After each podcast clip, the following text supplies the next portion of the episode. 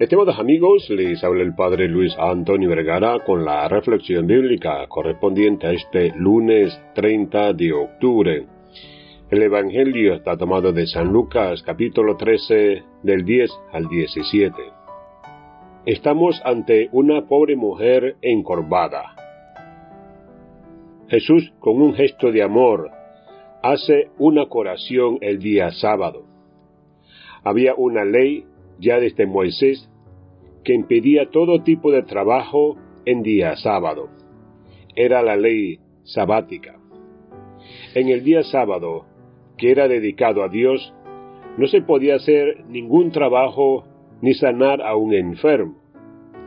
Pero Jesús la va a sanar ese día para mostrar que la persona está por encima de la ley.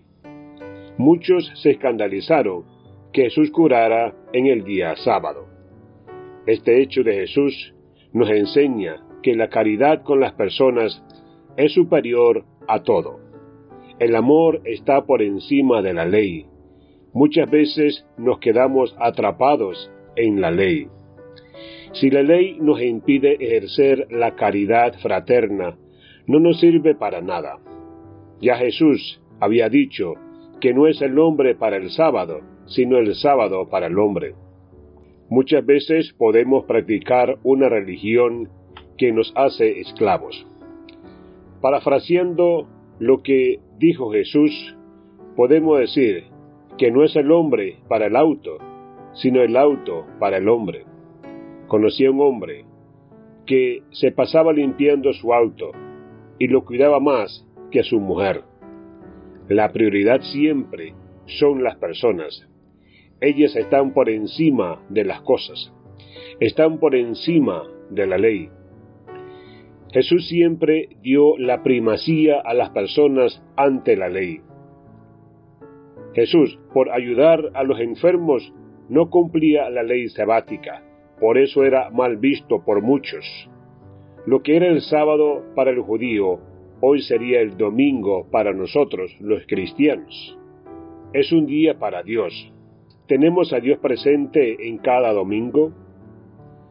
Además, ¿ayudamos a enderezar a las personas que están agobiadas?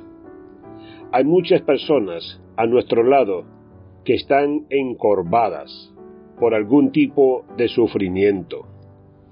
Qué hermoso sería proponernos hacer cada domingo algún tipo de caridad, que pudiéramos tener un plus que no hacemos en la semana como tener una atención especial para algún enfermo o una persona anciana, o alguien que está solo, o con algún familiar que hace mucho que no visitamos, o hacer una llamada telefónica amable, o visitar algún pariente que tenemos abandonado, o ayudar a desatar a alguien que está atado en su sufrimiento.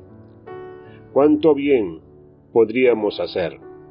No dejemos de ser caritativos y que Dios nos dé mucho amor para transmitir a los demás.